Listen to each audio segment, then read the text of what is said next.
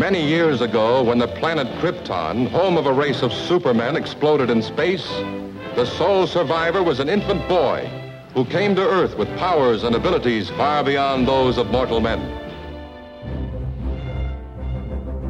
Look!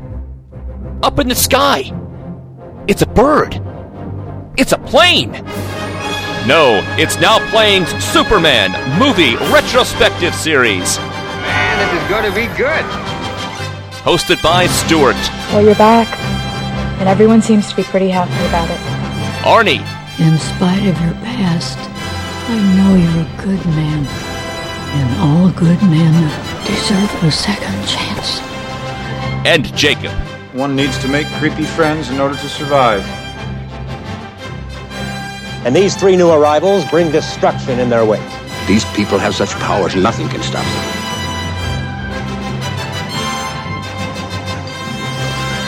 Now that you know, I think you should know it all. Tell me everything, starting with crystals.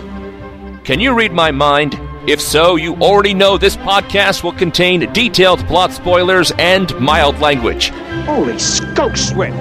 Listener discretion is advised. Bring it on.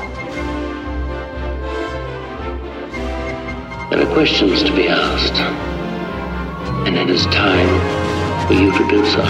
Here in this, this fortress of solitude, we shall try to find the answers together.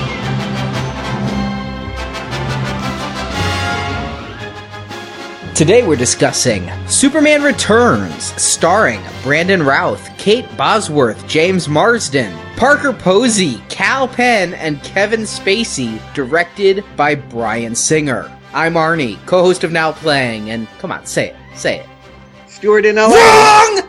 Oh, you're doing a Kevin Spacey. Okay. And this is your host of Steel, Jacob.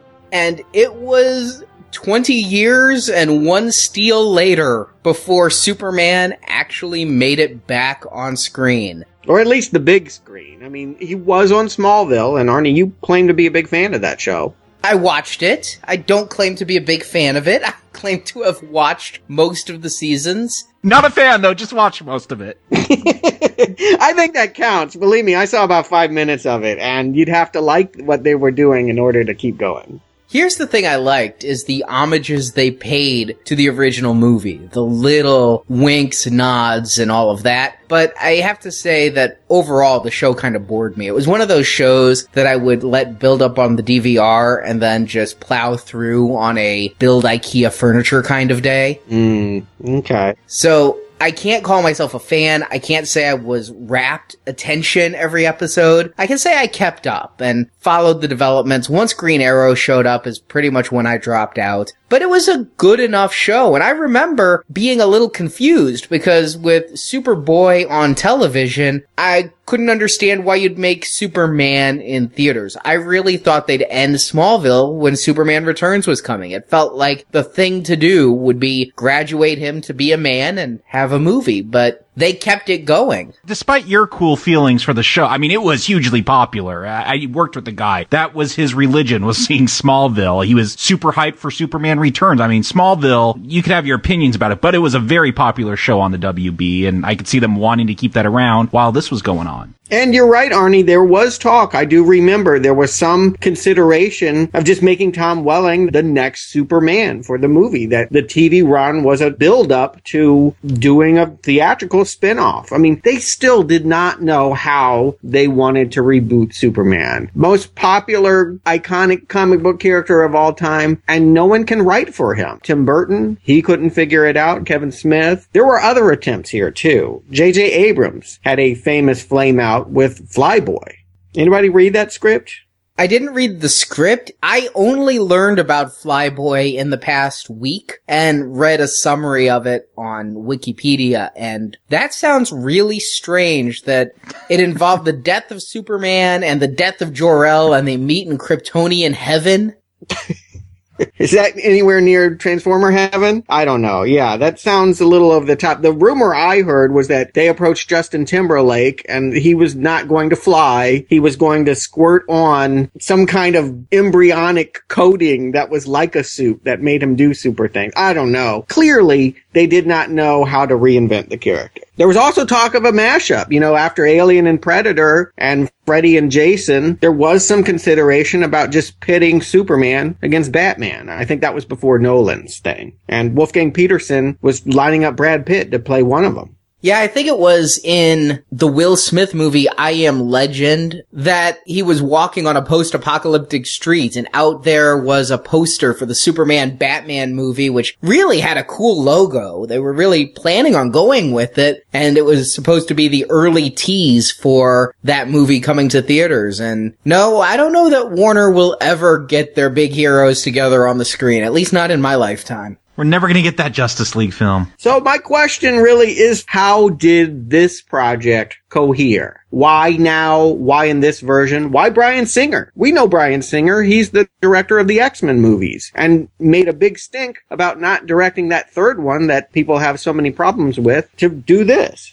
Well, who produced the X-Men films? I think it was Donner, wasn't it? It was Laura Donner, Richard Donner's wife she produced a ton of Marvel stuff, especially for Fox. She did the Wolverine stuff. She did a lot of Marvel stuff and produced all those X-Men films. And so Bryan Singer had access to Richard Donner. And during the filming of X2, he's like, I hear they're working on a new Superman film. I just want to tell you I respect what you did with Superman so much that if they did another Superman film, here's what the Superman film should be. Here's my vision, which is your vision redone. And whether it was, hey, here's somebody who can actually pull this thing together after a decade of trying, or whether it was, this guy just assuaged my ego so much, of course I'm giving him the job Bryan Singer was blessed by Richard Donner to bring Superman back with his own vision and do what he wanted. And so Singer dropped out of X3 because this door had been opened for him. And I get that temptation. Sometimes to do something new is more tempting than to do something you've already proven you can do twice. It probably was more of a thrill it's kind of how, you know, J.J. Abrams is going to move on to Star Wars and probably not direct the next Star Trek because the temptation to do something new of a childhood favorite is that great. So, okay, Singer clearly is a big Richard Donner Superman fan. If nothing else can be said about Superman Returns, is that it really is an emulation of the world built by Donner. And I still think part of that is fear. Christopher Reeve had died shortly before this production. They talked about giving him a cameo, which was, you know, the big thing to do, and they weren't able to do that. But I think because of his accident, as much as anything, there's just that fear of disrespecting Superman's memory. He embodied Superman. He never had another role that counted. I'm sorry, switching channels. So some people would argue about somewhere in time, but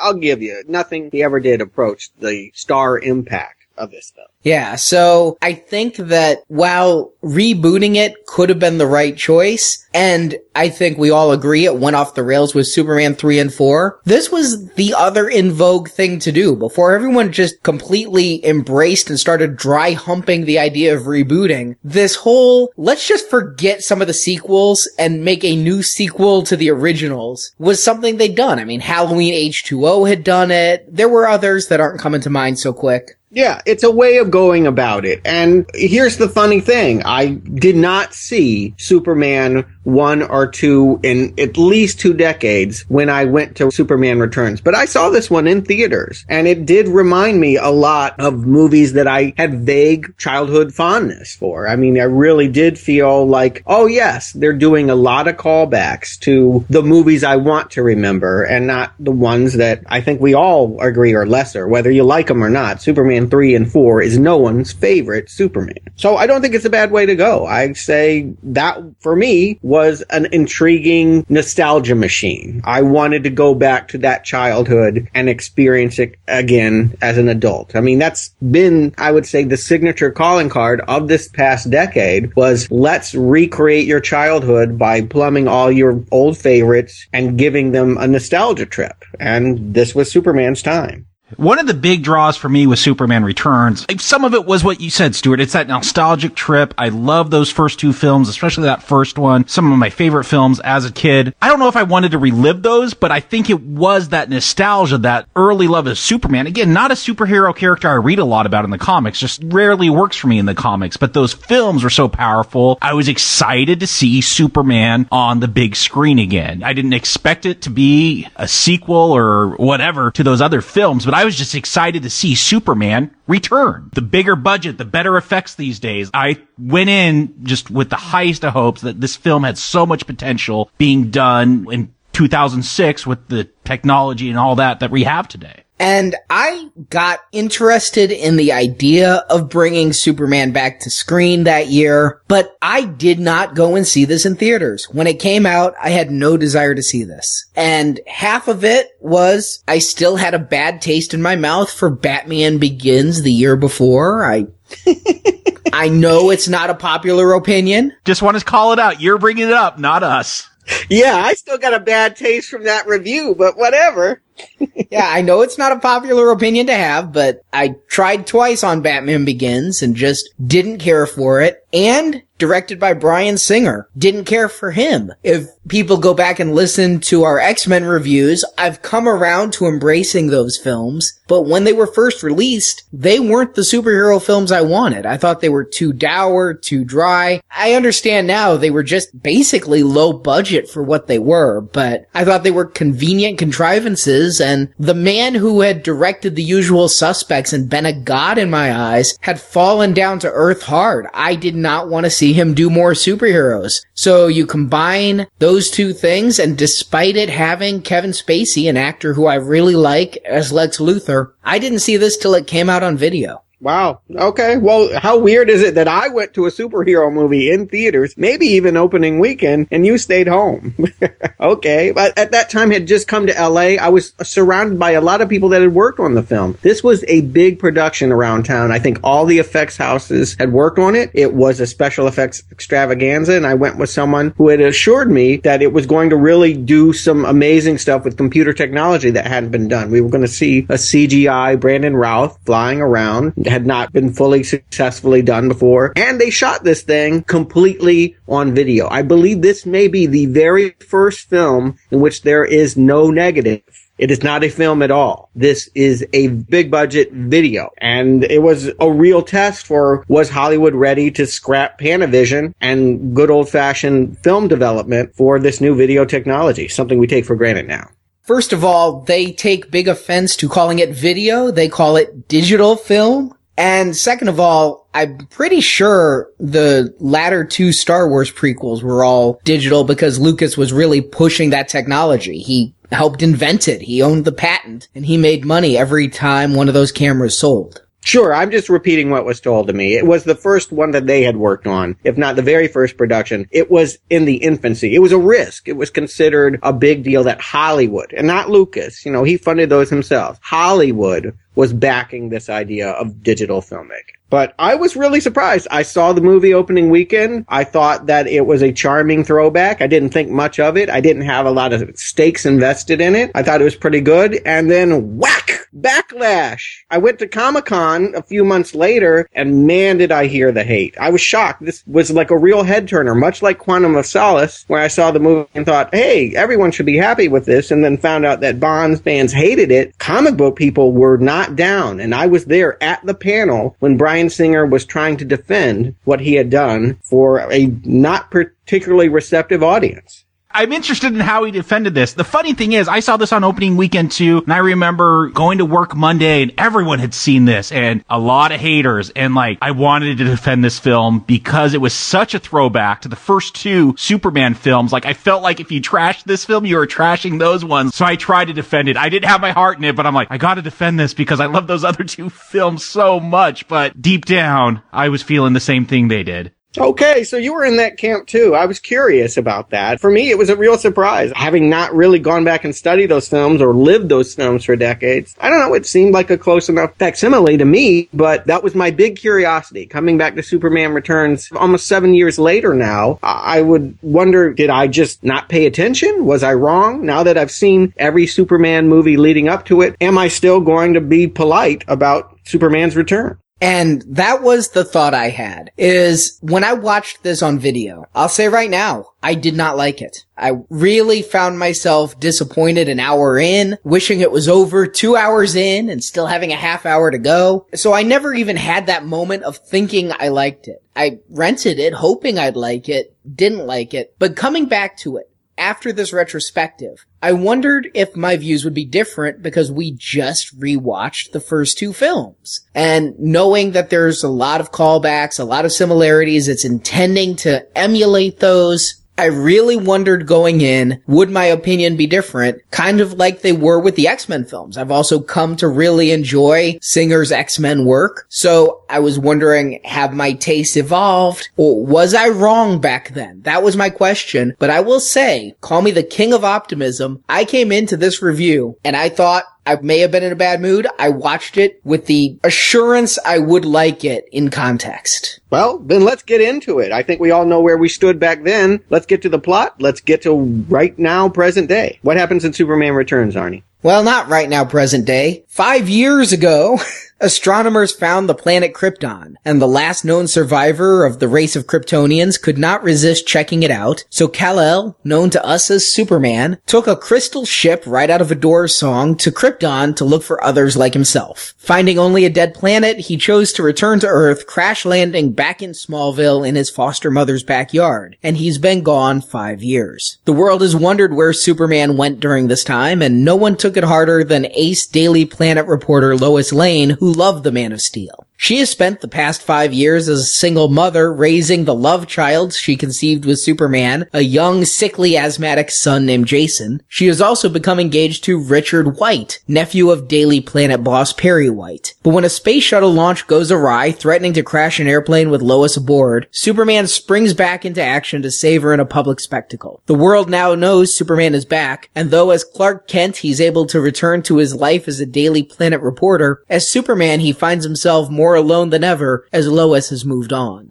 So he throws himself into his work saving people on Earth like never before. But plotting again is Lex Luthor, released from prison when Superman missed a court date to testify against the greatest criminal mind of our time. Lex has a new real estate scheme. If he cannot create beachfront property by plunging California into the ocean, he'll create it. He returns to Superman's Fortress of Solitude and steals the knowledge crystals there and throws one into the ocean, creating an all new crystal island. But knowing Superman would try to stop him, he laces the crystal with kryptonite, so Superman will be powerless on this new island. Of course, the water displacement for the island will flood other continents, killing billions. Superman tries to stop Lex, but powerless, is beaten up and stabbed with a kryptonite shank and thrown into the ocean. But Lois, Richard, and Jason rescue him, and Lois removes the kryptonite from his side. Superman then uses his heat vision to bore beneath the island and throw it into space. Lex and his henchwoman Kitty Kowalski escape, but his other henchmen are killed as the island starts to crumble. But lifting all that kryptonite seems to have killed Superman. He's rushed to the hospital where a last piece of kryptonite is removed and he returns to life. He realizes Jason is his son and gives a speech, the same speech Jor-El gave to Kal-El in the Fortress of Solitude, and is now protector of Earth and his new super son as credits roll.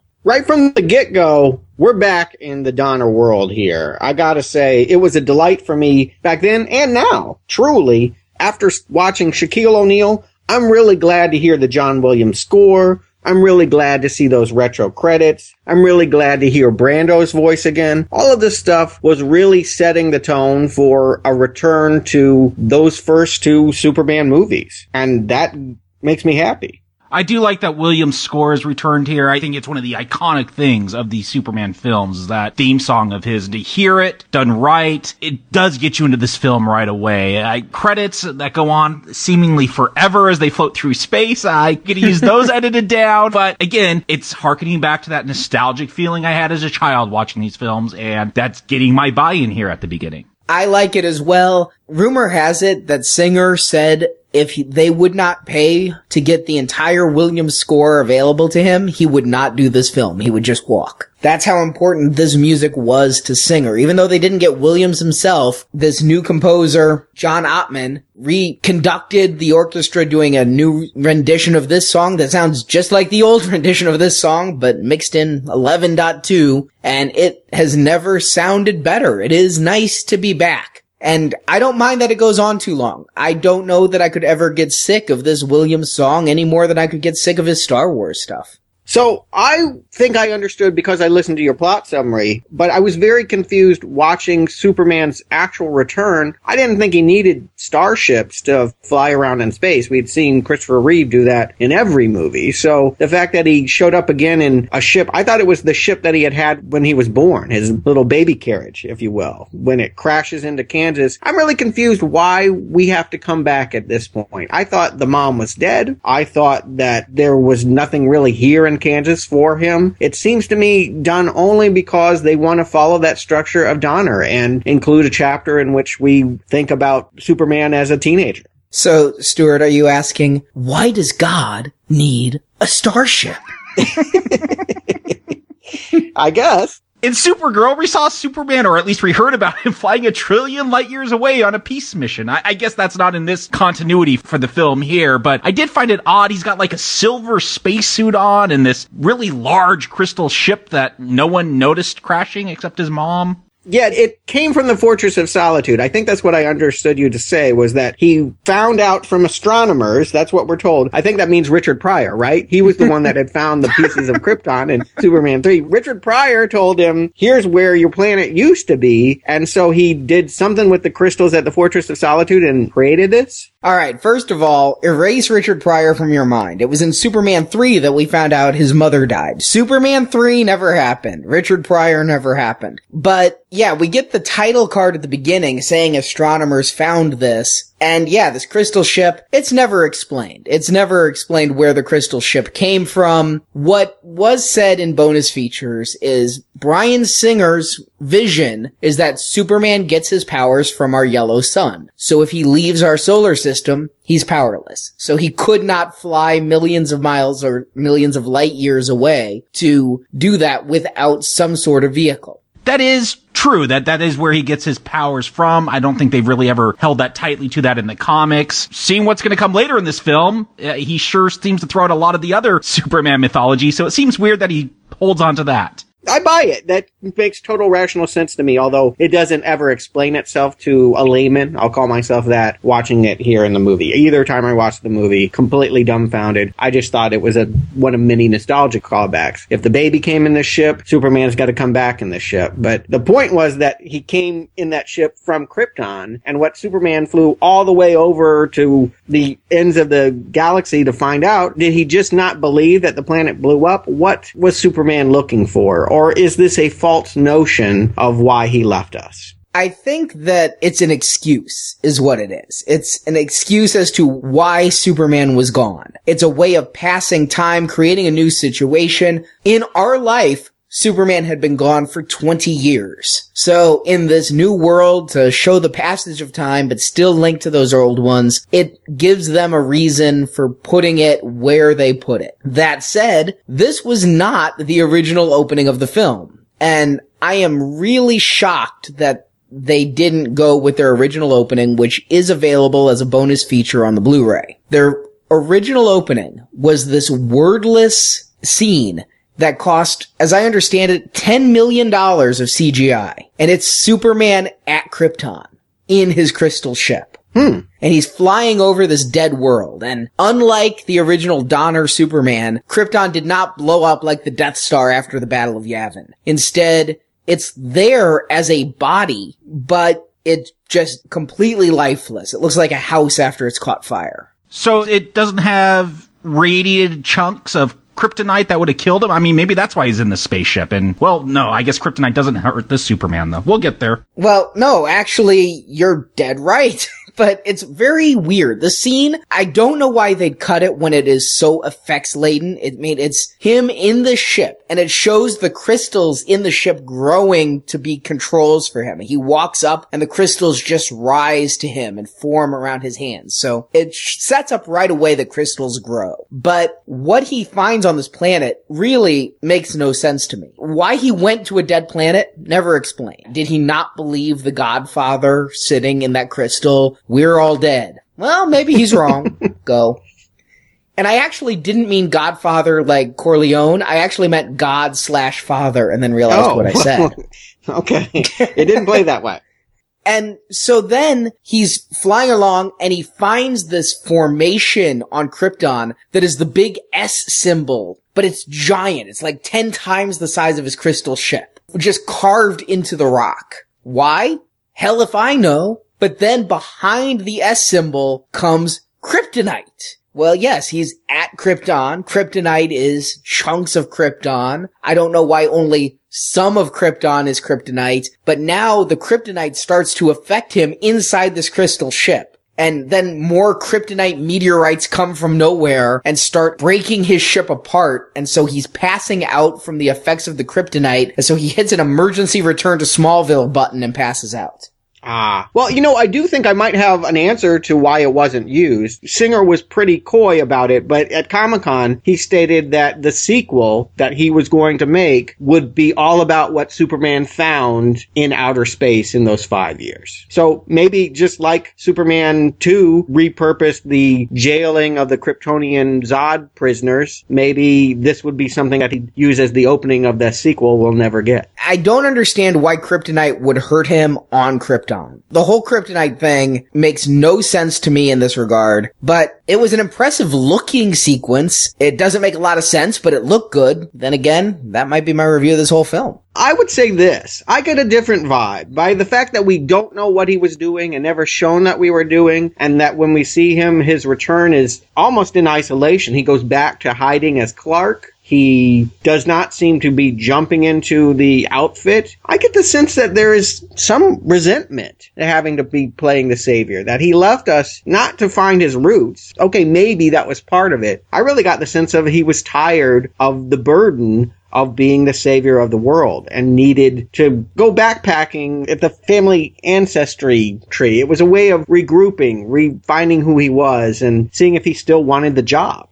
I'm not sure where you got that. I just, again, it's a convenient thing to get him off the planet to set up this new status quo. We're going to find out about Lois and those big changes there. I think after listening to that description, Arnie, the less said, the better. He left for five years to see if any of his people were still alive, and now he's back and he's got to deal with all these new changes. Right, but he's not happy here. I mean, it should be pointed out. Upon his return, he is not ready to do it again. I have to wonder even if he would put on the suit if Lois wasn't put in peril here. I feel like he, more than anyone, doesn't feel like this world deserves or needs Superman. He might be the fan of Lois's article. We find out that she has written him off and written a Pulitzer essay in which she basically said the world no longer needs this kind of super savior.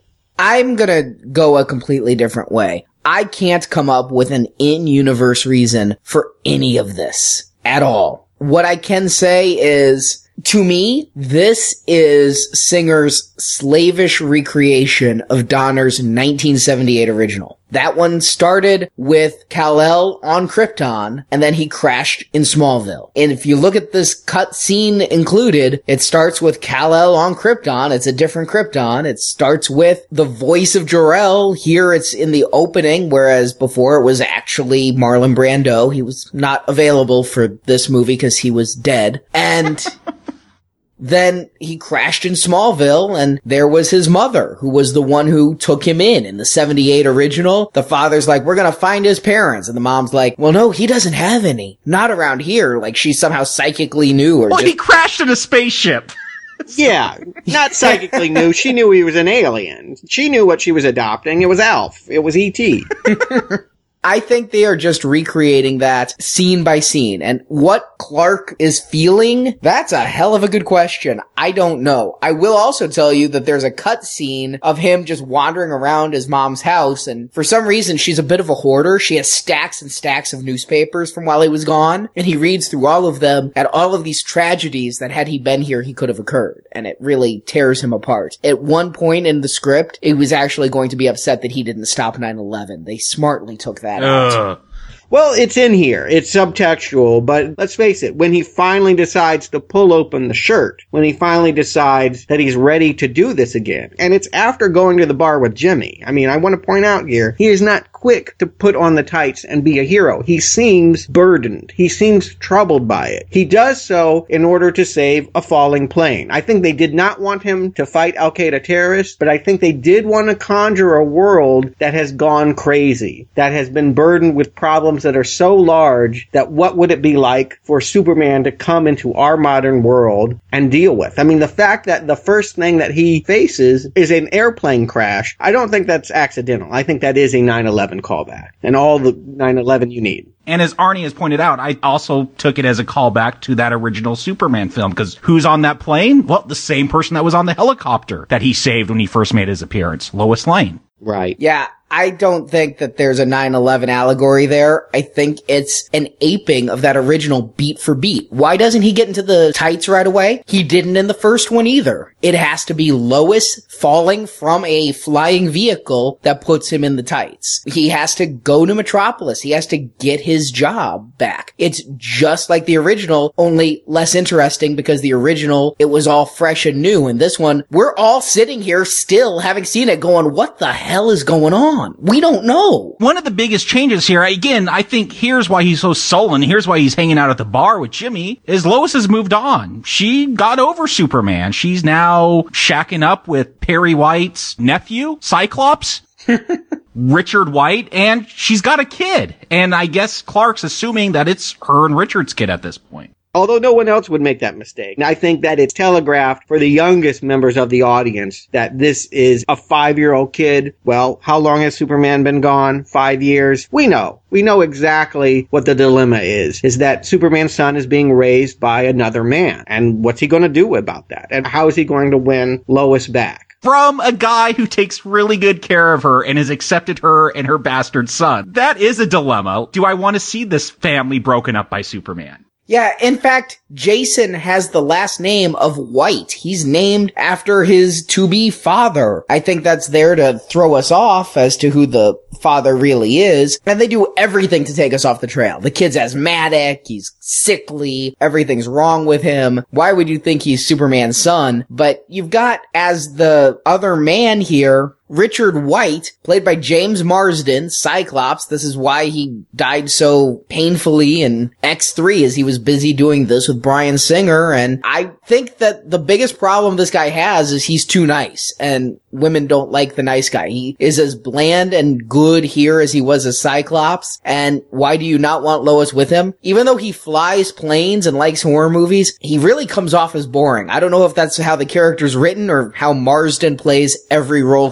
he's ever had, but I think that we're not supposed to hate him. I think we're supposed to think of him as a threat. We want to see Superman get back with Lois. I don't know why, because I thought that storyline had resolved. I thought it was understood Lois can't be with Superman, but that's always the romantic in us knows that that's the true couple. That's the one that we're supposed to want. So anybody that's coming between them is a problem. And the fact that this guy is such a kind of doofus, you know, he's privileged and just kind of clueless. He doesn't know anything about Superman. The five year old has to tell him about his powers and how it all works. I don't know where he's been for the last five years, but he clearly has been not paying attention to world events. He's just sort of a self-absorbed rich guy who's just vague. I think it would be more interesting if the conflict was that we might secretly understand that Lois and Richard together was a good thing, but they don't play it that way. At no point do we ever feel like Richard is an equal that we think Lois is smarter than him. And Lois is different this time. I think Brandon Routh is intentionally a waxwork of what Christopher Reeve tried to do. But Lois is not Margot Kidder. It's a conscious choice to go a different way here.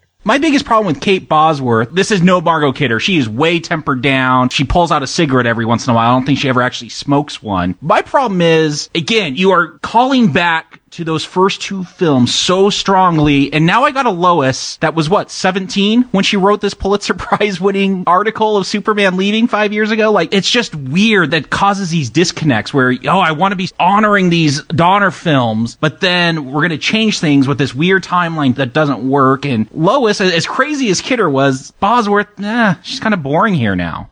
I like her so much better than Margot Kidder, it's unbelievable. Are you serious? Come on, Arnie. I am dead serious. I think she is a good Lois Lane. I believe her to be intelligent. I believe her to be someone who is fetching enough to catch a Superman's eye. I find her to be a fairly dutiful parent. I like this Lois Lane. I can't say that she's as memorable as Margot Kidder's Lois Lane, but all in all, I never warmed to Margot Kidder. I always thought she was too hoarse and raspy and crazy. I didn't know about the crazy at the time, but I felt it. And Kate Bosworth, she's fine. I kinda like her. She's not fine. She is way too timid to be a go-getter here. I don't know what they see in her. I don't know what she even did. She had done a movie with Kevin Spacey just prior that was a pet project of his, Beyond the Sea. So maybe she just came with a recommend and they took her. No, maybe that's what happened. And it wasn't Singer's first choice. She was one of the few actresses who would agree to take the job without seeing a script. Yeah, it had to be that. If there had been a contest, she would have lost. Proof to that, where's Kate Bosworth now? Has she done another movie after this? I literally never saw her again, and she makes no impression here. Say what you will about Kidder. She ran the table. You knew when she was on screen. Her energy was fierce. This girl is just timid, and I really feel like one of the biggest problems I have is Lois and Kate Bosworth in this movie. She's much more unlikable to me than Kidder ever was. And she's the one that could clear up this confusion. She's the one that didn't tell Richard, hey, you know what? It may not be your son. She just swallows all of that. She basically is so hurt by the betrayal of Superman leaving, she takes it personally. And I'm not sure that she's wrong. I do wonder if maybe a subtext of this is that Superman freaked out that he couldn't be with her, and that's part of why he did that home trek back to Krypton. I really feel like the Krypton thing is an excuse, and that the real reasons he left are much more personal. Are you saying that you think Richard thinks he's Jason's dad? Because I never got that. I was just gonna ask that. So did she shack up with Richard the next day after she got the super kiss and forgot everything? No, no. I never had any idea that he wouldn't think that it was his kid. No, I thought that he met her after she was already a single mom. And if you think you fathered a son with a woman, you don't continue to date her for five years and then go, hey, let's get hitched. That doesn't make any sense. I figured the whole time he doesn't know who the dad is, but he knows it isn't him. Well, how long have they been married? They're not married. What? They're not married? They're engaged, Stuart. Oh, I misunderstood that. I had presumed that it was a done deal, that they were married, that this was a ship that had sailed, that Superman had lost, and that all of this had transpired long ago. No, no. Lois is available. She's engaged, but how often is that broken in a romance film? Well, then maybe I won't judge Brandon Routh so hard for making the second act of this movie a stalker scenario in which he's hovering outside her house using x-ray vision to see what she might be doing. Oh no, you should still judge him harshly for that because that's freaking creepy. I thought the same thing, super stalker. It's a different take. I mean, I know they want to go with Reeve here, but it's like the anime version of Reeve, right? He's got bigger doe eyes and they didn't go with the muscles. There's just something more sensitive and internal and romantic about him. It clearly seems a part of the vision here that Superman is a romantic and distraught over the relationship. And again, I say, I think part of what he couldn't handle about Earth life was not being able to be with Lois. I do feel like until he solves this conflict, they can't give us a Superman movie that we might want more. They can't give us an action movie. They have to solve the conflict of him going away by solving the relationship issue between Lois and Superman. I think this is all a problem with Singer coming from X-Men. X-Men, you want to do a soap opera love triangle between Cyclops, Jean Grey, and Wolverine? Perfect perfect story to do that with. True to the comics. I think you try to bring that in here where you got Superman trying to break up a relationship with a pretty stable dude. That's, I don't know. I don't got a problem with Richard. Think he's a great guy. But that's good conflict. But is it the Superman conflict? Is it the Boy Scout who never lies conflict? To come in after five years and go, ah, I'm gonna kick this dude out. Thanks for raising my kid. I don't know if it's right for this character. I get that it's a conflict, but is it a conflict for this character that they've defined? And again, I gotta go back to Superman and Superman 2, because they're saying that's in continuity. Is this the same Superman from those films? Or is this a totally different character? Is this Superman out of character from what Singer is supposed to be doing? Well, for me, neither Routh nor Bosworth have anything on Kidder and Reeve. I just don't think they're as good. And obviously, they've been told to emulate rather than create their own versions of what's going on. So, yeah, they can only look weaker by the way they've been saddled into this story here. But while this may not be the conflict I wanted upon Superman's return, I understand and accept that this is where Singer's headspace is, that he needs to resolve Lois and Superman before he can do anything else. And he said that at Comic Con. He said, I will give you an action packed sequel, but I wanted this to be the romance. But if this is in continuity with Superman 2, well, that resolved that romance. What is there to resolve now, except now they threw a kid into the mix?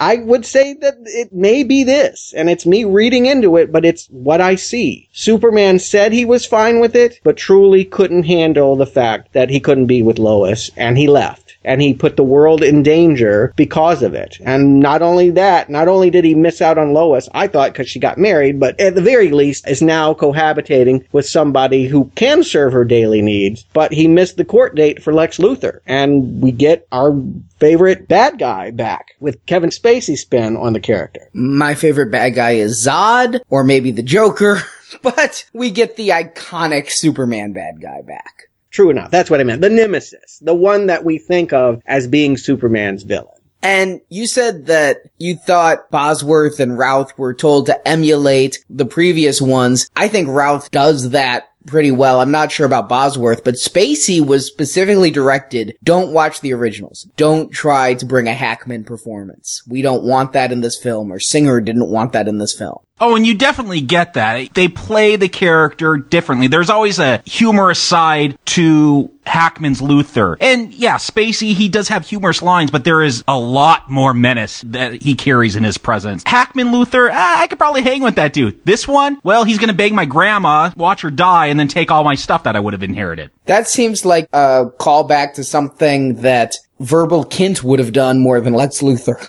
Yeah, and the actress that's apparently playing her, she was one of the Lois Lanes from the TV show. Not the one from Mole Men, but I guess she was season two, George Reeves' Lois Lane. I feel like he's pretty Gene Hackman here. I actually think that all of this feels like, if anything, a fear of changing anything that worked about what was going on with Luthor in those first two movies. Not only does Spacey feel like he's doing Hackman, but Parker Posey feels like she's doing Miss Tessmacher. There's no Otis this time. I guess all of the men are kind of the Otis. He has a troop of sort of generic hoods that he met in prison, but all of these people really feel like they could have been in the first movie or the second movie. I think that Gene Hackman never would have shacked up with grandma. He was happy living beneath Park Avenue. He didn't need that kind of money to pull off his schemes the way this Luthor wants to be rich first and then own an island second. You have a problem with the fact that he basically played a suitor to a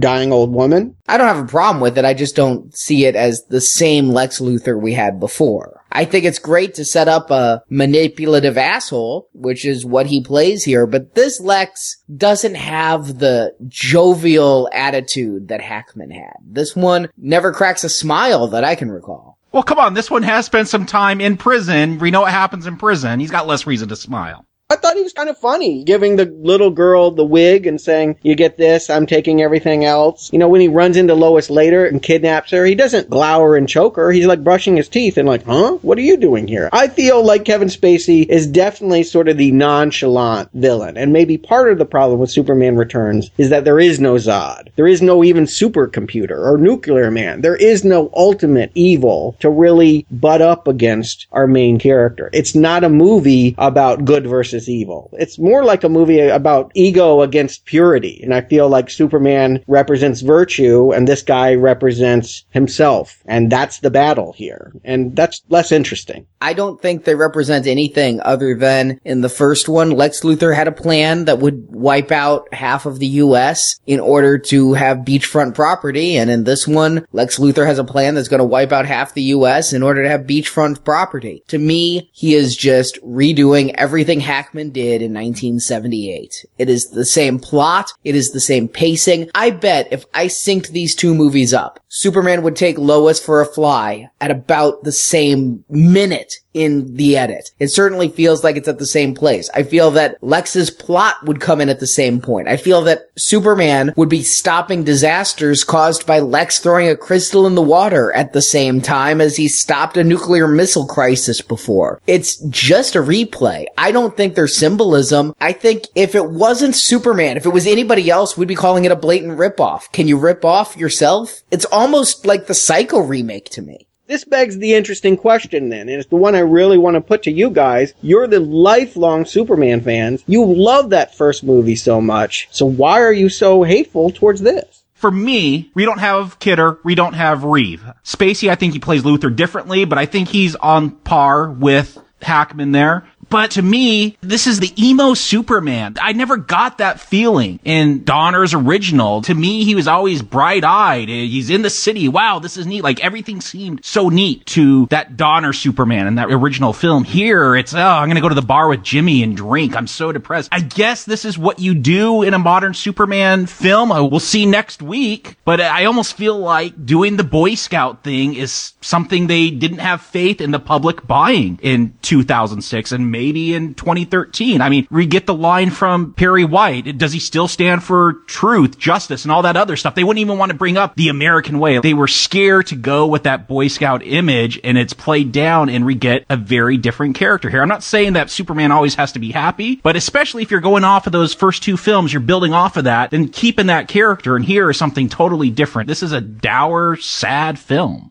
I agree with everything Jacob said, but I'm going to add to it. Not only is the script giving us a dour and sad Superman, but Routh is playing it so differently than Reeve did. While they have a physical resemblance that's seriously creepy, Reeve played such a great bumbling Clark and yet such a noble, stand up, inspirational, to go back to Jacob's words, Superman. Here, as Clark, Routh is plain as Superman, Routh is unbelievable. He just has the physique, but he does not portray strength. This was one of his very first roles. Routh would go on to do things I liked him in, but here I feel he didn't have the confidence to be the Man of Steel. It doesn't come through on the screen during any of the scenes. Despite how much the effects have improved since 1978, I never believed this man can fly, and I did believe Reeve could. And the other thing is the first Superman film, when we discussed it, you equated it to a biblical epic and those stories that start at birth and end at death, these massive epic stories. I said with Superman 78, and you guys argued against me, I said it had pacing problems. I said it didn't have a strong villain, but I said what I liked about it was Superman's life story. I love the way it's told. I love the way things evolve, and I love the way that it ends up resolving. And Reeve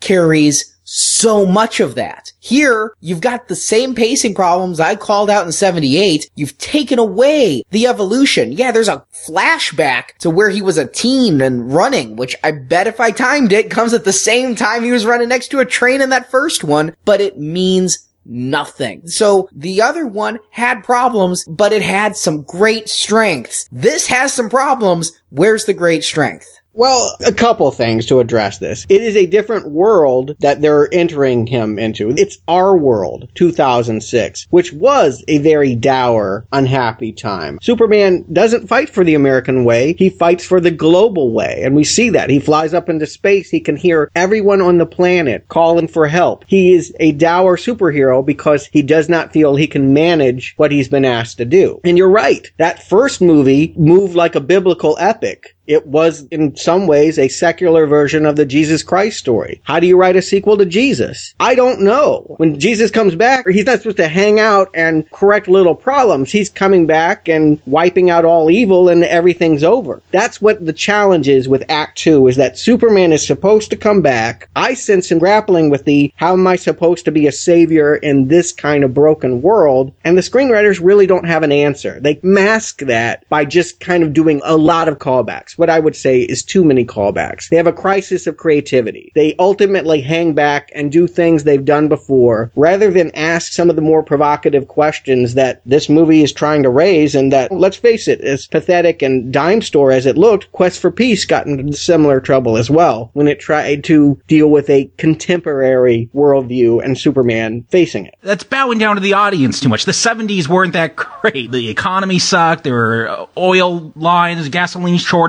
and yet hey, let's give something inspiring. Here, it's okay, yeah, we all suck. We got wars going on. I just wish this wasn't tied to those first two Supermen. Start it over then. Do it about a Superman. Do that origin story where he's struggling to find his place. Does he want to take on this calling? I just feel that maybe making this the third part of a Superman story wasn't the best idea then. Yeah, if what you're saying, Stuart, is that in this world they have to try to make Superman fit the times, then that's the wrong approach to take. And it's the exact same thing Mankiewicz said to Reeve when Reeve said, I want Superman to stop nuclear proliferation. That's not the right tack to take with Superman. It is the wrong story to tell. So if this is the creative vision they had, they needed to pass on this one just like they passed on Burton, passed on Abrams, and go to the next one because it doesn't work. You're trying to apply themes to this. I don't see them, but if they're there, they're not working everything has themes. The themes are there, but whether they're working for you, I cannot say. I can say that they're trying things and it's struggling to match them. They can't. They can't answer some of these questions. They can't bring him back into the world after 9-11 and pretend like Al Qaeda doesn't exist. I really don't think that audiences would have accepted that in this kind of version of what they were doing. They chose to go back to that vibe of that old one. And was that a mistake? Maybe that's what we'll argue when we get to the end of this podcast. It was certainly what was expressed to Singer point blank at Comic Con. I'll never forget comic book fan getting up to the microphone and saying, no disrespect, Richard Donner was sitting right next to him, but why did you choose to do an old man's movie when Superman in the comic is nothing like this? I, a lot of the complaint about Superman Returns is that they did not want to give us a new vision. By going back to Donner,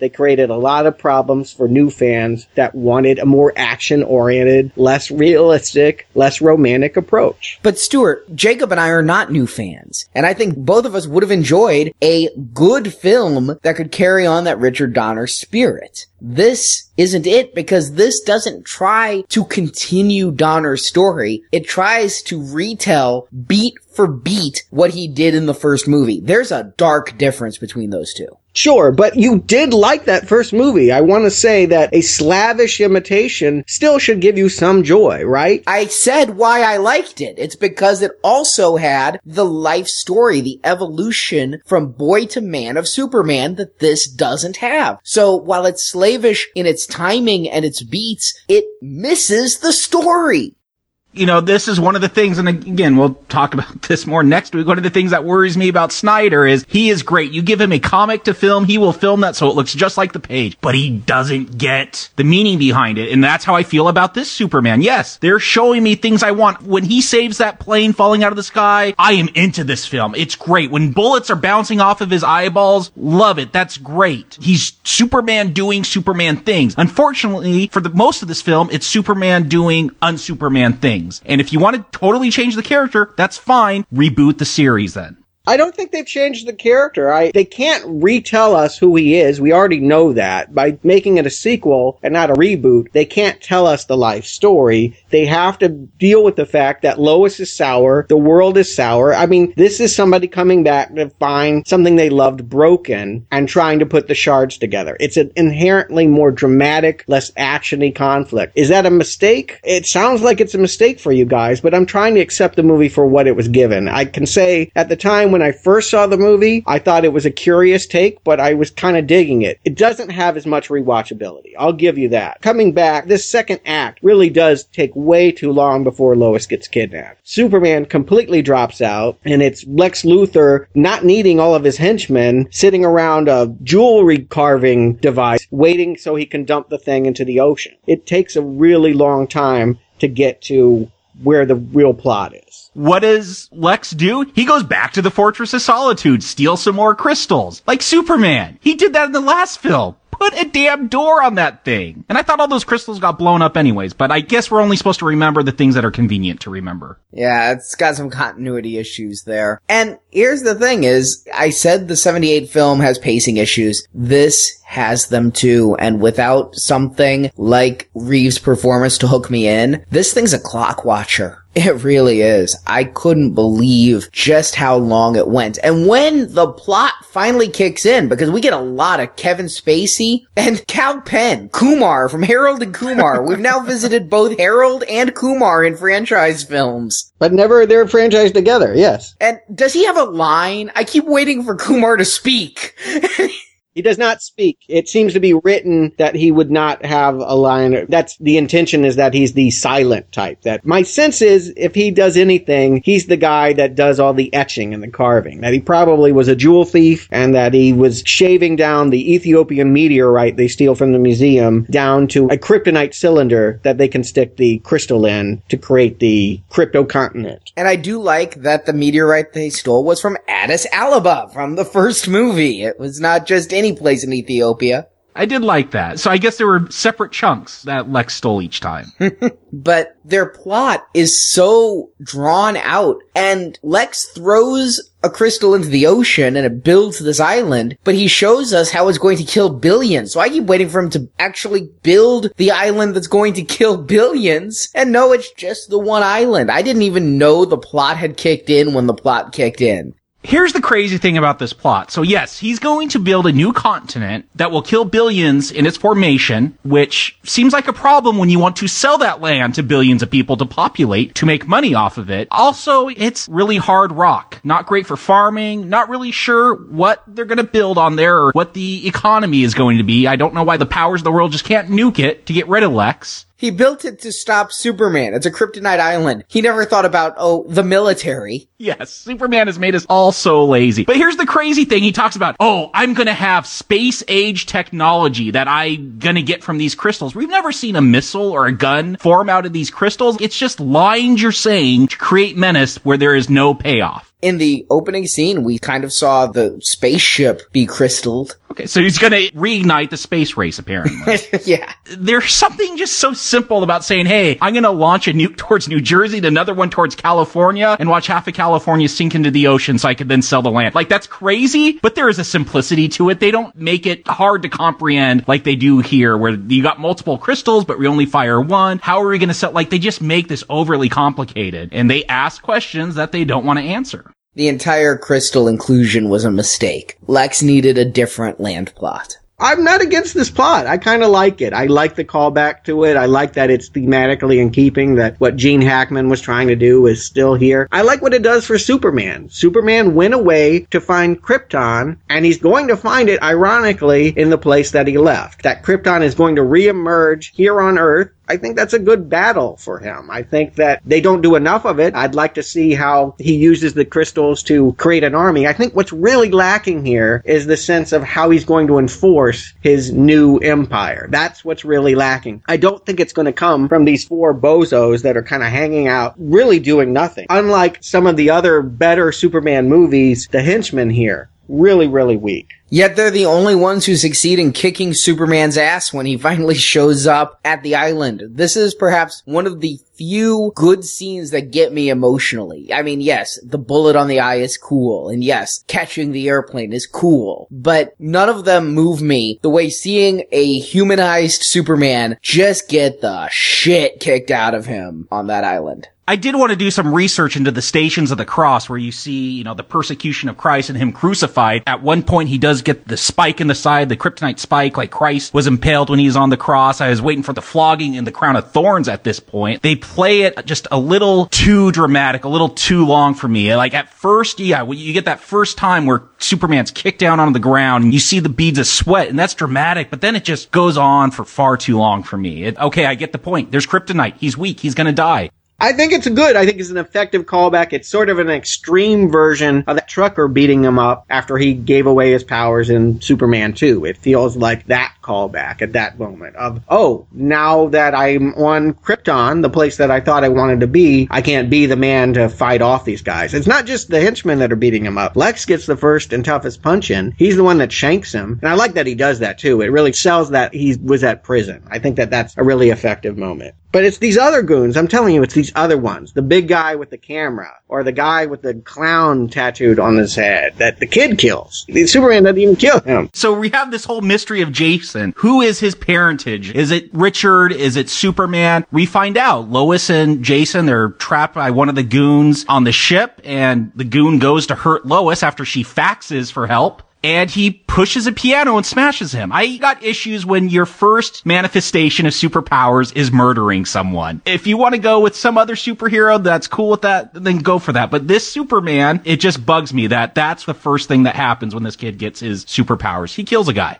the way that it plays, I'm cheering, but hearing you as the comic book fan really calling out what these characters mean, you did it for me as well on Batman, that their ethics here and that these characters don't just have strength to flex their muscles, they also have the resources and the mental know-how of how to best use them. And I forget that. When I watched this, I thought it was fun to see the little wimpy kid kick the big guy's ass. I thought it worked. But you're right. Maybe it is a problem that he does do somebody here. Maybe he shouldn't have died. Maybe that is too extreme, but I feel like we really wanted to see that because this guy's coming at Lois. We think that he's going to do all kinds of horrible violations, at least kill her, maybe take advantage of her. It's not clear. It's a really kind of scary moment, and we're relieved that the kid, rather than having an asthmatic attack, intervenes. Yeah, if it wasn't him defending his mom, I'd agree with you, Jacob. But he's defending his mom from a killer with a John Wayne Gacy tattoo. I'm okay with him killing him again, this is the problem with this script for me is they write things that have to happen a certain way. Obviously, if some dude's gonna rape or murder Lois, yes, I want him stopped. I just, again, just a bit more thought in the script would have helped. Break the dude's legs. Why you gotta kill him? I think with superheroes, especially ones with powers like these, it's not their powers that make them great. It's going back to the whole Spider-Man thing. It's not the powers, it's the responsibility you decide to take that makes you great. It's being responsible, it's the ethics. Anyone with superpowers could kill a dude, but can you be creative enough to stop someone, to stop a murder, to stop a rapist, whatever, to bring them to justice without having to murder them yourself. And I think in the best Superman stories you've always said there's this problem that he is a god, what kind of fun things can we see him beat up? I mean, he could beat up anything, so that's kind of boring. The best Superman stories are when he ultimately has to go to his mind and use that to outsmart people. And I would just like to see a Superman movie like that. That brings out that best aspect. It's easy for Superman to punch someone to death. Let's show the other side of him. And they blew it here with the kid. I don't have a problem with anything that's happening. I have a problem with when it's happening. They could have gotten to this Lois got kidnapped storyline literally 40 minutes before they do. That they spend so much time redoing the flying and having this whole debate here. It's kind of like what they did with Star Trek with Kirk and Spock, who used to be great friends. And then in the reboot, it's all about how they're mortal enemies. They really feel like they need to sell us on the idea that Lois hates Superman and that this is the conflict of the movie. Nothing can go forward until Lois loves Superman again. It just doesn't seem like a strong enough conflict to fill the middle of this movie. It's fine to have that as a theme, but themes are best shown and not told. And there was a lot of blah, blah, blah. We would understand this better if Lois, instead of calling for Superman's help here, decides she could take it on her own. There's ways of demonstrating her resentment without talking about it in scene after scene after scene, or giving us a chucklehead like Richard to fail from rescuing her here when the boat goes all Titanic.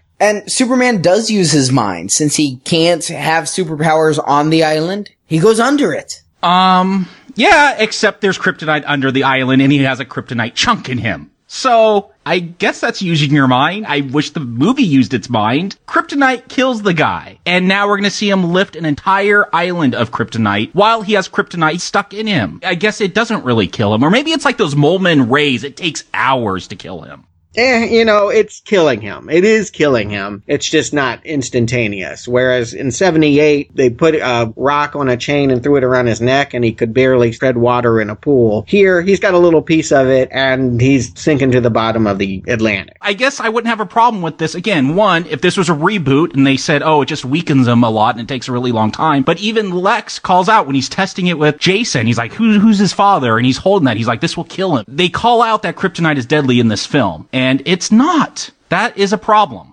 Yeah, it is too easy for him, and it's because they don't have an answer for getting rid of the big Kryptonian continent. There is no other way to handle it except for Superman to throw it away. And in order for him to do that, there would have to be some reason for him to deal with the kryptonite. I guess what they're saying is by the time that the kryptonite crystals have sprouted to the point in which he's holding the rock, he's already in space he doesn't really throw it away. He kind of just pushes it away and falls back to Earth, Christ-like. I mean, had that happened earlier, had they grown at a faster rate, we're to presume he would have never gotten it airborne. Well, you know your Superman's in trouble when Cyclops has to save his ass. Who likes Cyclops though? Let's face it, this actor was never a great character in any of the X-Men movies. It's almost like Singer can only typecast him as the ineffectual other guy. He's the Greg Kinnear here. There's always that guy or Bill Pullman. There's always the one in the romantic comedies that there's no reason for you to dislike him. You just don't want Meg Ryan to get with them. You want the stars of the movie to wind up together. And that's why we don't like Richard. They try. They try to have it both ways. You know, first Superman saves them from the sinking ship, and then Richard repays the favor by pulling him out of the water. He's the one flying the plane. They want to show that both men can fly, but come on, comparatively, he's never going to fly like Superman. I don't know how much we're supposed to root for a guy we don't want to end up with Lois. And again, I don't know if we don't want him to end up with Lois. I still remain on Richard's side here. I mean, this is a dude with no powers that's going out there and trying to save the day. I'm trying to decide if we're supposed to root for him, if this is supposed to be their way of telling us he is worthy of Lois, he is an equal to Superman. But in the end, I have nothing against James Marsden. He is fine in everything. 30 Rock, Sex Drive, 27 Dresses, X-Men this, he's fine. But God, he just never makes an impression. Every time he showed up on 30 Rock, I'm like, oh, they didn't write him off yet. Yeah, I haven't seen him in much, and I, the fact that I can't recall what I've seen outside of X Men tells you that you're absolutely right. He is a very generic screen presence. He has the sheen of a good looking guy that never quite was. Like the stand in until Brad Pitt shows up on screen. He just isn't star material, or it never found the vehicle to make him that star. It's curious. I don't know how to feel about him, but it's not strongly one way or the other. And even when he's flying this plane, we get that moment we're supposed to think the plane crashed. I never thought the plane crashed. No, come on. What I had hoped is that the plane went down and Superman would be saving the day and doing something interesting, but no, Richard veered up. I think they're going for an expanded view of families here. They're getting beyond the nuclear family where it's a man and a woman and a child. They recognize that in today's relationship that their women marry other men that have children by other men. I feel like that's a more contemporary view. In some ways, it's kind of applaudable that I don't know if he's become the pet dog, but Superman is a part of the family at the end of this. I do feel like he's told he matters when he crashes down to Earth. And do they bring him back? Is it the fact that they pull the last shrapnel of kryptonite out of him that brings him back to life? Or is it the fact that Lois go to his bedside?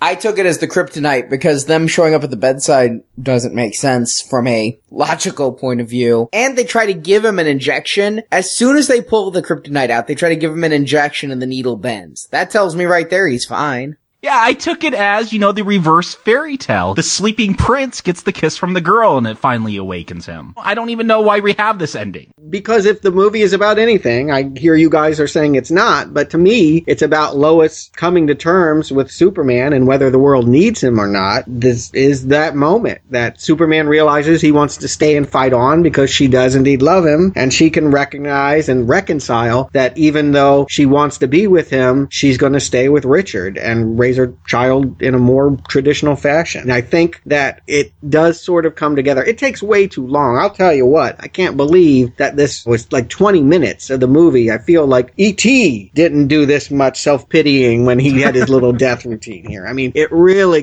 goes on here, but my heart light is dimming, but I think that what's happening here is that they're cleaning up the mess of the relationship stuff and that when Superman comes to visit his son and Lois at the end here, he's okay with the role. His dourness would be gone. If he had a sequel, we wouldn't see him sulk anymore. And I'm gonna take it a different way. Lois died in 78. Clark dies here. It's just another tale. Lois can't fly up and turn the earth around, so she'll have the magic touch to bring him back. And you say this is a resolution of the relationship stuff. I still don't get that relationship stuff is resolved when the credits roll. Is she staying with Richard? If so, for how long? I honestly don't know. I still think this ends as a love triangle. I do not feel it's resolved that she is going to continue to marry Richard and Superman can go and throw himself into his work some more to ignore the fact that he's lonely. Yeah, I mean, it ends with Superman stalking his son again, going into the bedroom this time and whispering him sweet Jor-El nothing into his ear. And he's going to do that for 18 years, you know. He's just going to keep coming and talking nonstop. No, it's just 12. It was just 12, Space School. But eh, I mean, will we see you around? I'm always around. So yeah, this is going to be the guy that's continually dropping by drunk late at night trying to break up your relationship. oh, you're so cynical here. He's not going to be around because this is the end. This version of Superman, it's over. We won't ever know how Singer would have carried on unless he chooses to reveal that in some commentary or some kind of expose. But I don't believe Singer will ever revisit this property. I don't believe Brandon Routh will ever put this cape on again. We'll have to leave it at this. I don't think anyone will let Singer near this property after this. I mean, I kind of understand his point. this movie is viewed as a pariah and a failure. He did say he doesn't know what constitutes success when this film makes 400 million. Yes. Well, we'll have to see if it's a success with our reviewers. All right. Jacob Stewart, do you recommend Superman Returns? Jacob.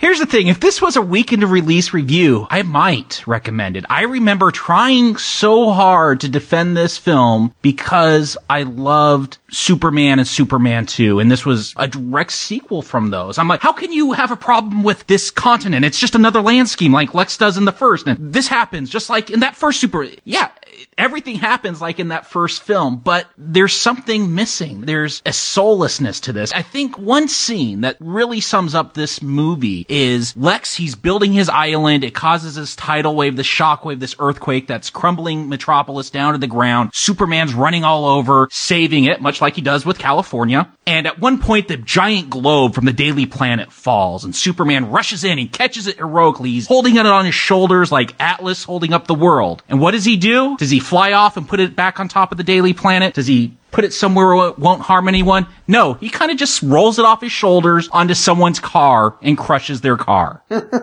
That to me is the problem with this film. I love the effects in this. I, when Superman's doing heroic things, I'm into it. But whenever it goes for drama, Superman ends up looking like kind of a dick to me in this movie. Maybe he's going through growing pains, dealing with realizing his planet's gone and Lois has moved on, but none of that drama is ever sold to me in this film. It's not done in a satisfying way. So I could complain about this film. It's definitely not the worst Superman film. We talked about that that quest for peace, but this one I think is just more disappointing than anything. It had so much potential and, and just ended up being such a disappointment with its failures, and I can't recommend it.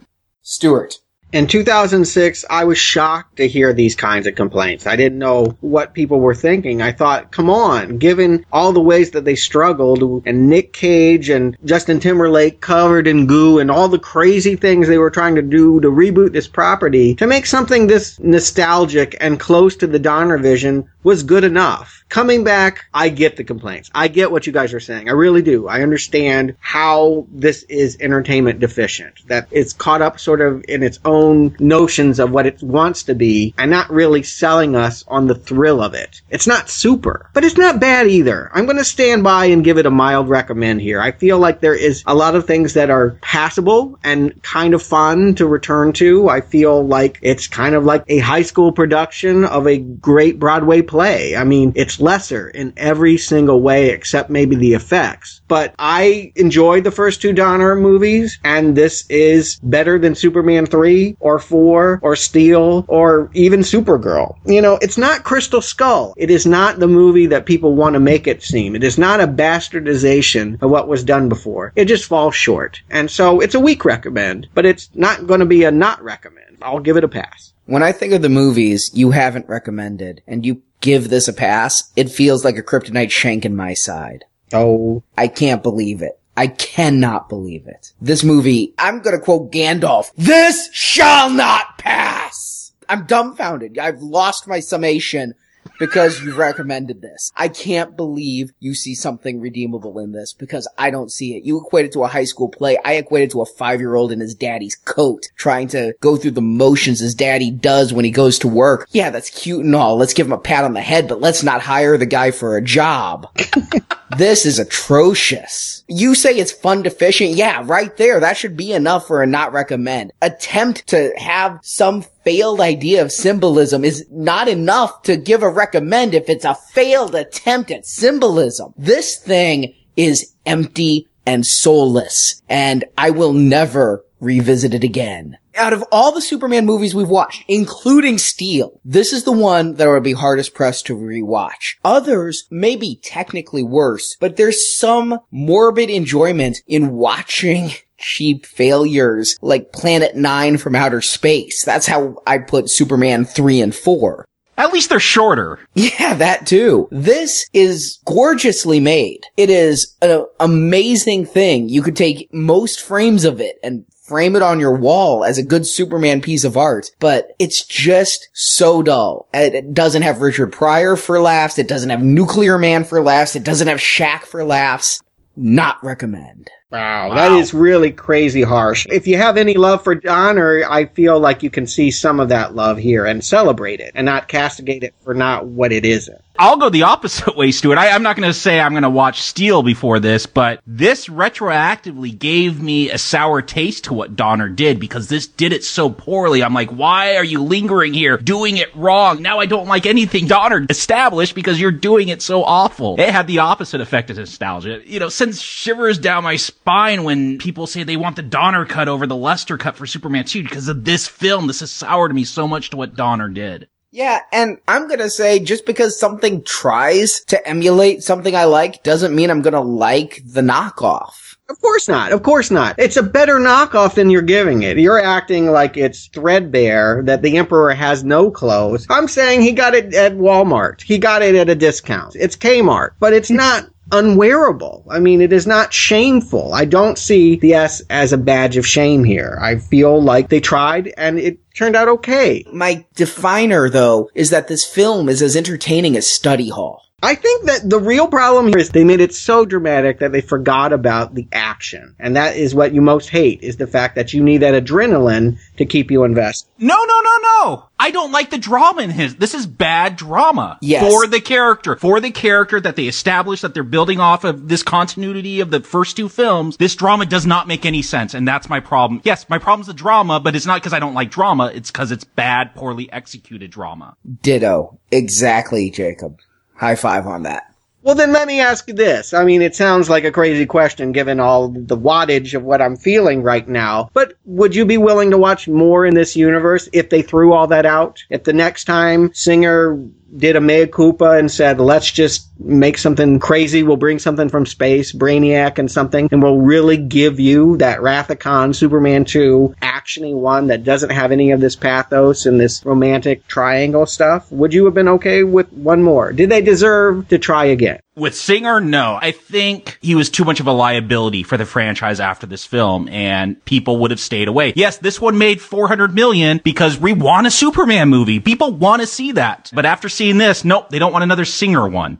I wouldn't want Singer back. I didn't see this one in theaters. I can't imagine what would have taken me to the next one. It would have had to have been amazing word of mouth. After Batman Begins, again, I know I don't have a popular opinion. I didn't plan on seeing The Dark Knight in theaters. I was just not going to do it. And so many people told me it was so amazing that I'm like, all right, I'm going to go give it a try, even though I didn't like the first one. And they were right. It was an amazing sequel. They were planning a sequel with him and it was going to be a Kryptonian villain. It wasn't going to be Zod. They were talking about Brainiac or Bizarro because in a cut scene, they did mention that that island that he threw out entered orbit around Jupiter and they've named it New Krypton. And that was going to be a major part of the next one was there's a new Krypton and a new Kryptonian villain and they were really planning on doing it. But pretty much, even though this movie made a lot in the box office, I think Warner agrees with Jacob's view of why it made so much. They heard the voices at Comic Con. They hear the voices now and they decided that initially it was going to be a new movie by 2008 or 2009 and now we get a reboot and after revisiting this Yes, rebooted. I have so much nostalgia for the first two Donners, but if you can't do it right, don't do it at all. Give me something totally new.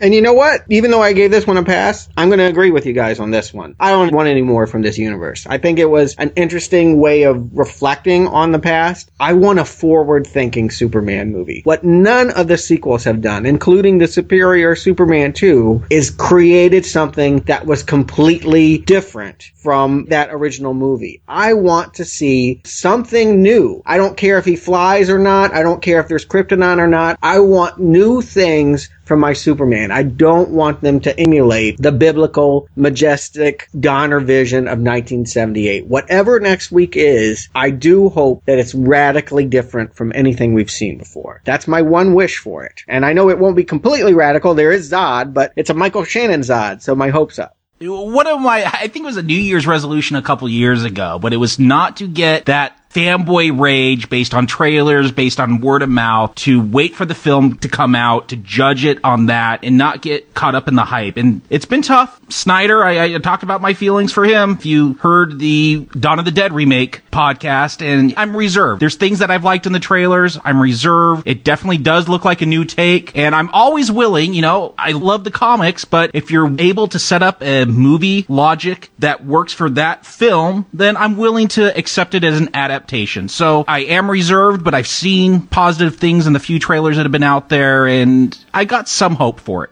Having finished all of the old movies in the Superman retrospective, I'm more excited for Man of Steel than I was before. Going back, when we started this retrospective with those amazing mole men, I was feeling already at the beginning of this retrospective kind of like I was in the middle of the Bond franchise. I was like, you know, I kind of liked Superman once, but I just didn't think I'd find a lot of enjoyment here. Christopher Reeve, 1978, 1980 really reminded me why I love Superman and got me excited for Superman. I'm not going to read a comic, but reminded me of all those things I love. Couldn't believe how well they held up. And that has made me excited to see Man of Steel. And I don't care if they're true to the comic, if they have a new vision. I know they took away his red panties and the comic then changed to accommodate. So Superman's no longer wearing his underwear on the outside. Probably for the best. Yeah. I don't care if they change the comic because I'm not a Superman comic fan. I just want to see a good movie. But much like Jacob, I don't think Zack Snyder has it in him. So I'm going in reserved. Any other director, and I would have higher hopes, but from the director of Sucker Punch and Watchmen, and these trailers haven't done anything to change my mind. So despite being on a Superman high from Christopher Reeve, I'm going in with very muted expectations to see if Zack Snyder can make a second good film in his career, because I don't think he can. He's got to prove me wrong. Well, no next week, but if you're not excited for what we got coming in Superman, I'm pretty excited about what we got coming on Friday for the Super Donors. 28 weeks later, the conclusion to the Danny Boyle 28 days later zombie rage thing we've got going. I, I've really enjoyed talking zombies all spring long. I think it's been a lot of fun. I hope you guys have been able to find some money and donate and join us for that conversation. Yes, we are in the gold level donor podcast, but we did the Evil Dead series. All of those are available for anyone who donates $10 or more, plus World War Z after that comes out, and $25 or more. That's a gold level donation. You get all of the Evil Dead's World War Z, five Return of the Living Dead films, and 28 days and 28 weeks later. Just think about it. We're here in the summer. You gotta mow your lawn. You gotta listen to something. Yard work pool parties with the family. You can put in some earbuds. This is over half a day of podcasts for $25. More than we've ever done for any donation drive in the past.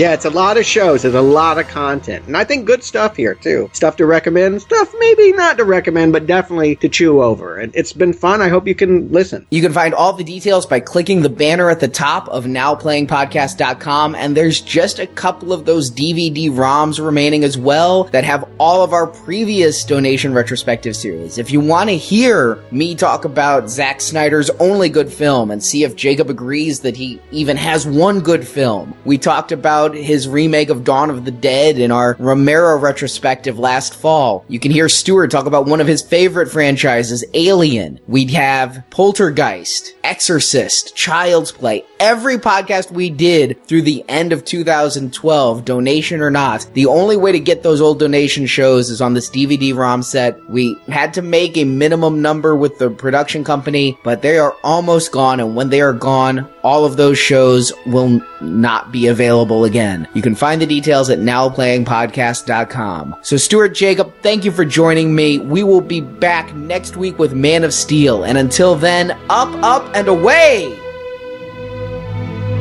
I have to leave.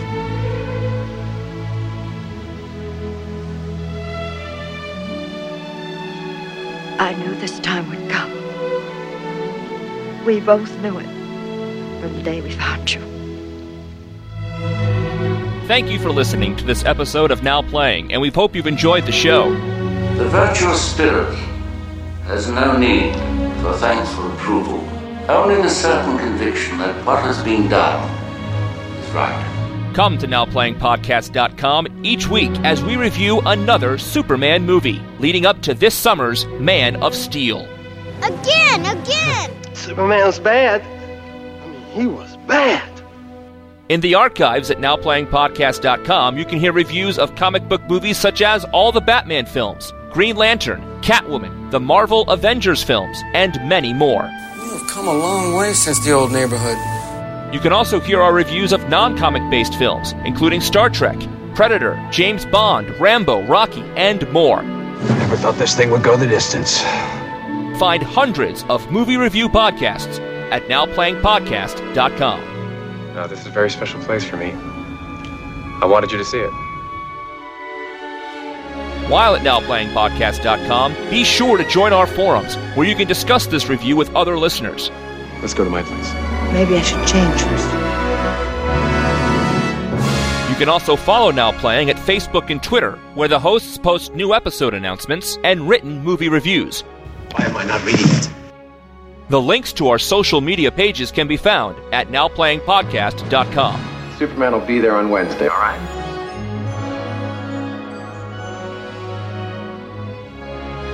The city of Metropolis is generous to a fault. Support from listeners like you help keep Now Playing operating. Don't tell me. He sends a check every week to his sweet gray haired old mother. Actually, she's silver haired. You can find a link to donate using PayPal at the bottom of our website, nowplayingpodcast.com. Now, come on, lady, hand it over. Say, Jim, boom! That's a bad outfit. You can also show your love of Now Playing Podcast by shopping in our store, where you can buy panties, Do you like pink? coffee mugs, t shirts, totes, boxers, teddy bears, and much more. They have a wide selection. You can also help out Now Playing by leaving us a five star review on iTunes. What more could anyone ask? A link to Now Playing's iTunes listing can be found at nowplayingpodcast.com. Now we're cooking, huh? Now Playing's Superman retrospective series is edited by Ray, Phil, Dylan, Jeff, and Arnie. Your suffering will be short. Mine, forever. Now Playing credit narration by Brock. I do okay or what, Uncle Rex? Now Playing is not affiliated with Warner Brothers Pictures. Superman is the property of DC Comics and Warner Brothers Pictures, and no infringement is intended. The dude of steel. Where are you gonna get it? The opinions expressed in Now Playing are those of the individual hosts and may not reflect the opinion of Venganza Media Incorporated. Why do you say this to me? When you know I will kill you for it. Now Playing is a Venganza Media production, copyright 2013. All rights reserved, and no part of this show may be reproduced, repurposed, or redistributed without the written permission of Venganza Media Incorporated. Well, I guess I'd better be going too. So I'll be going. Bye. See you later. Superman will never. Wrong! But he's defending his mom from a killer with a John Wayne Gacy tattoo. I'm okay with him killing him. I thought he was a juggalo. with that tattoo. Are you down with the clown? Superman will never. Wrong! It kind of makes my fingers curl whenever people it, fingers curl. What the hell is that's not even a saying.